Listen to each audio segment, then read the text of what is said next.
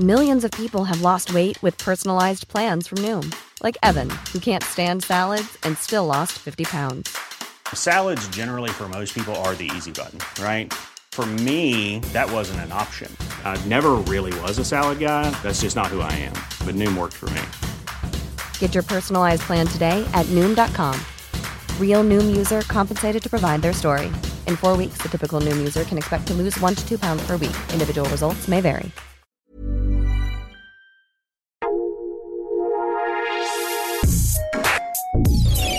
Escucha la opinión de Sergio Sarmiento, quien te invita a reflexionar todos los días con la noticia del día.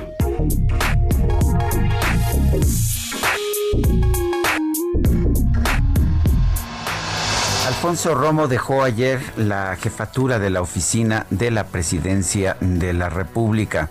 Lo anunció el propio presidente Andrés Manuel López Obrador, quien buscó buscó proyectar la idea de que esto era una decisión de ambas partes, una decisión en amistad y que Alfonso Romo había pedido desde hace tiempo dejar este encargo a partir del segundo año, cuando concluyera el segundo año de gobierno. La verdad, sin embargo, es que las diferencias entre el presidente de la República y algunos miembros de su gabinete y Alfonso Romo se habían venido intensificando en los últimos tiempos. Eh, la decisión de Alfonso Romo me parece que es producto de estas diferencias y puede ser bastante perjudicial para nuestro país. Romo era la figura o una de las figuras que proyectaban una posición más... Uh, más razonable en lo económico, una mayor comprensión de la forma en que funciona la economía. En una y otra ocasión, eh, Romo se opuso a medidas que iban a tener un impacto negativo muy fuerte sobre la inversión.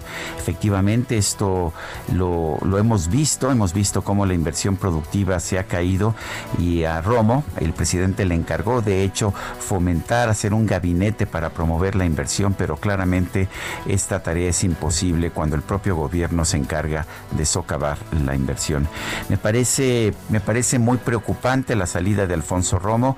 Me parece correcto que el presidente diga que va a seguir siendo un interlocutor con el sector privado. Pero de nada sirve tratar de hablar con el sector privado cuando el gobierno de la República toma medidas que destruyen la inversión. Yo soy Sergio Sarmiento y lo invito a reflexionar.